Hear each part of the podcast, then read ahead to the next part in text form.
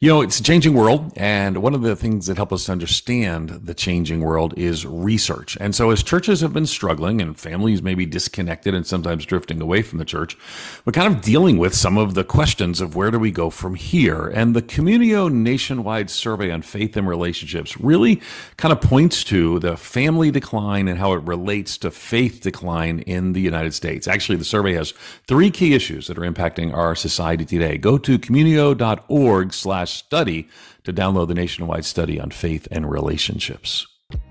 Welcome to the Transforming the Church podcast, hosted by Dr. Derwin L. Gray. We pray that through this podcast, you will be empowered to live on mission with Jesus and lead courageously.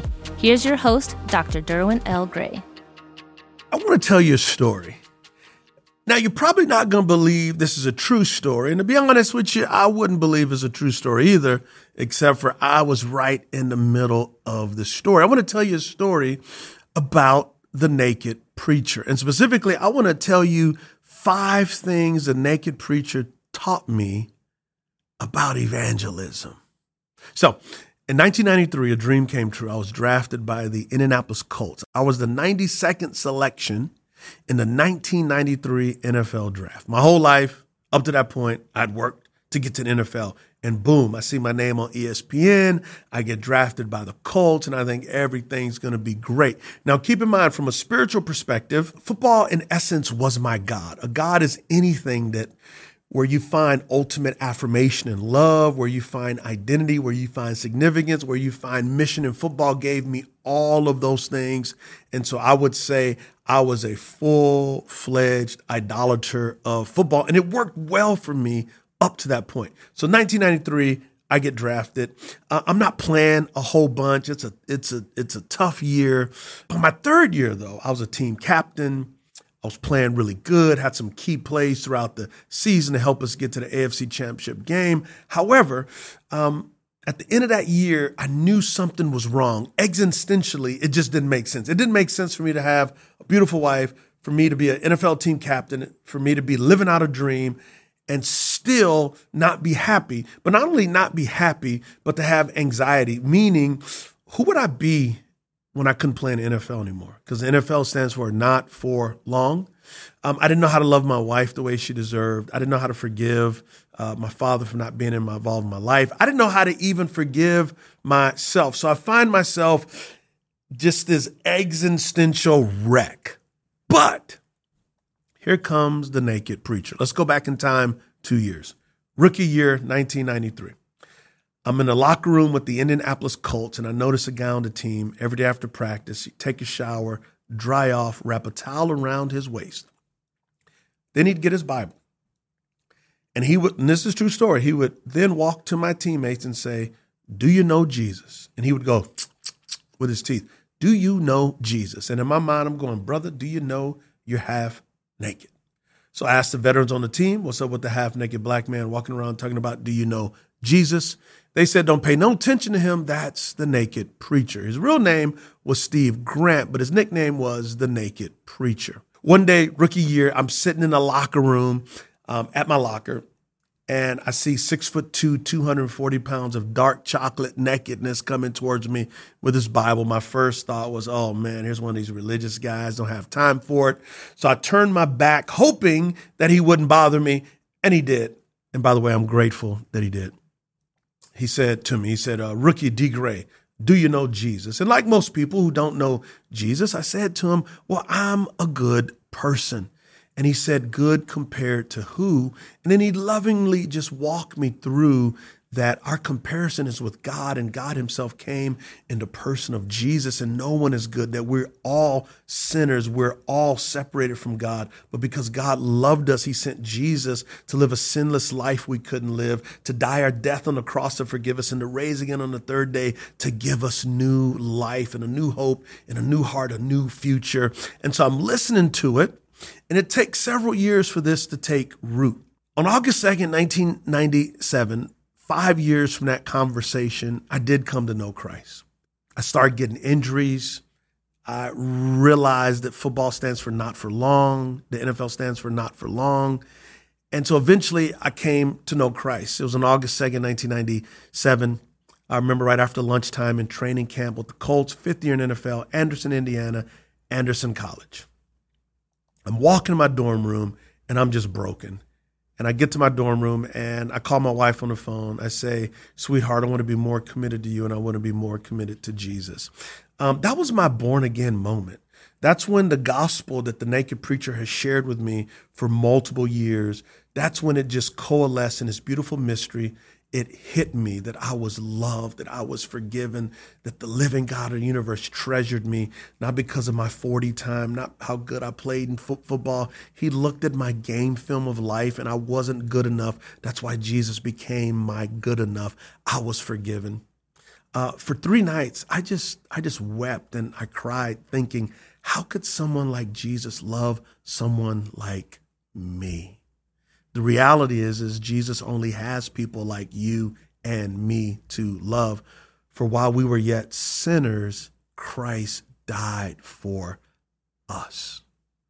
So that's how I came to faith. But what I want to do is I want to share with you five things the naked preacher taught me about evangelism. Now, if you're a pastor, ministry leader, um, uh, a, a, a, a person in church that just wants to reach people, there are five critical things or five ways of being that the naked preacher lived on mission. His real name was Steve Grant, but his nickname was the naked preacher. So, first, he was Christ centered. If we want to have explosive evangelism, it has to be Christ centered. The naked preacher was captivated by Jesus and his gospel. The man knew Jesus and Jesus knew him. With every fiber of his being, he wanted others to know and love Jesus. That's what worship is. Mission is simply the overflow of worship. Whatever we adore, whatever captures our affections, we want others to be captured. Steve, the naked preacher, beheld Christ and he wanted Christ to hold others. So what did he do? He took the gospel. He understood that he was an everyday missionary in his locker room. And so people that we shepherd, people that we lead, even in our own lives, we want to recognize that as everyday missionaries, wherever we are, we want to be centered on Christ. This type of passion only comes from being with Jesus, only comes from marinating in his grace, soaking in his loving kindness, and relying on the Holy Spirit's power. 1 Corinthians 2 2 says this Paul the apostle says, To know nothing among you except Jesus Christ and him crucified. So pastors and ministry leaders, as we equip and shape congregations to grow into the world, we want them shaped by the gospel of King Jesus. We want them to be centered upon Christ. The Transforming the Church podcast is a part of the Church Leaders Podcast Network, which is dedicated to resourcing church leaders in order to help them face the complexities of ministry. Church Leaders Podcast Network supports pastors and ministry leaders by challenging assumptions, providing insights, and offering practical steps that will help church leaders navigate a variety of cultures and contexts. Learn more at churchleaders.com slash podcast network. Number two, the naked preacher was was consistent. Man, he showed up every single day as the same person. He was not an emotional roller coaster. I now know that he was walking by the Holy Spirit's power, that he had peace and he had joy and he also had self control. Now, let me pause here. This is in an NFL locker room where you have a cast of characters from all over the country, from all over backgrounds and various traumas and all types of craziness. And he was utterly consistent. And that was one of the things that attracted me to him. And this gospel he was preaching is how consistent he was. And even the way he played the game, he was consistent. He was not the greatest athlete, not the biggest, not the fastest, but man, he paid attention to details. He worked hard. He played really hard. One of the most awesome things I ever seen him do, we're playing the Buffalo Bills. Back then, the Buffalo Bills ran was called a K gun offense. It was no huddle, it was fast, and you would get tired. His job on defense was to call the plays. Well, one time he was so tired, he lifted up his face mask, vomited on the field, put his face mask down, called the defense, and then made the tackle. As an unbeliever, I'm like, if that's what it means to follow Jesus, I'm interested. Because typically that's when a person shuts down. So his ability was not that great. There was something else fueling him. And I know that some, some, something else is Jesus. Also, there was this one time where the defensive backs, which that's the position that I played. And defensive backs, we're we're we're loud, uh, we're extroverts. We like to have fun. We like to joke. Uh, one time, the defensive backs were messing around, and somebody threw some tape at another guy. He ducked, and it hit the naked preacher in the eye. And the naked preacher went up to the guy who hit him and said, "If I didn't love Jesus, I would hurt you." He was consistent. I'm like, wait a second. This man is really serious about Christ.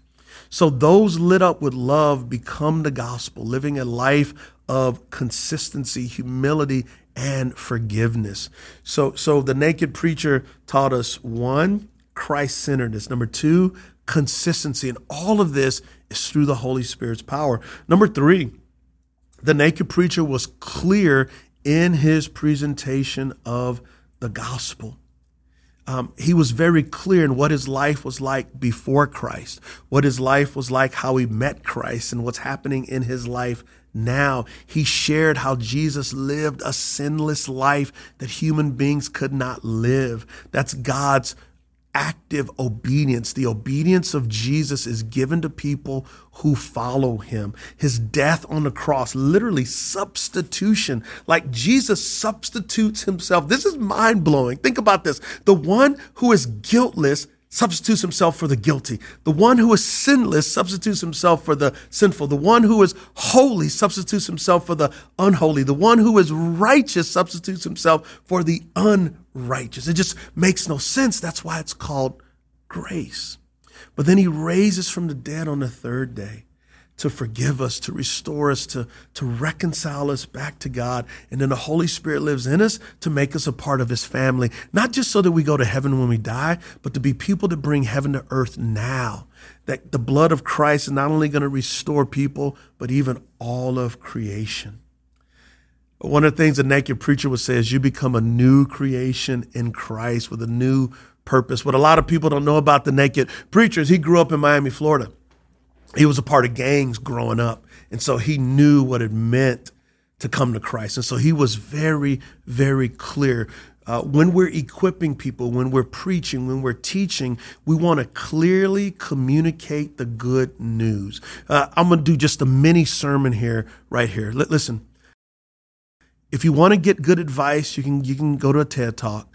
There's a lot of things that you can learn, but there's only one message that makes a person new, that raises them from the dead, that heals the wounds, that binds the brokenhearted. And that's the message of King Jesus his life, his death, his resurrection, and the sending of the Holy Spirit. So we want to have people that are clear. In a world with so much chaos, we want to be clear. In a world that's so much noise, we want to be clear.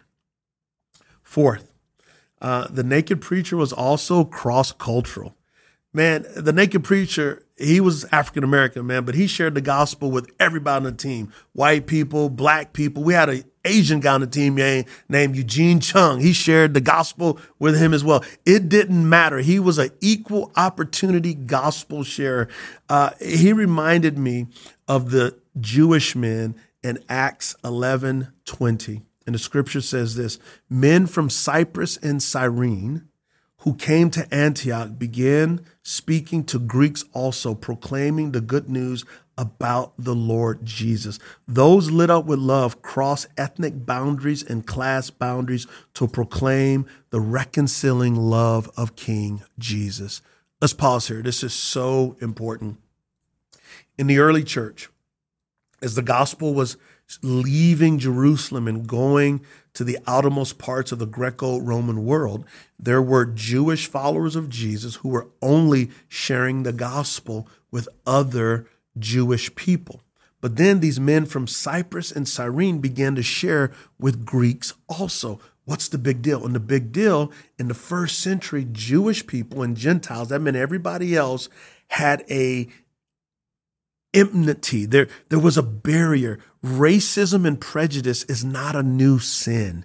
It's been around for thousands of years, and Jesus wants to take a bulldozer of grace and knock those walls down. And the naked preacher did that. And so we want to make sure that as we're sharing the gospel, it's not just with people who think like us, look like us, vote like us.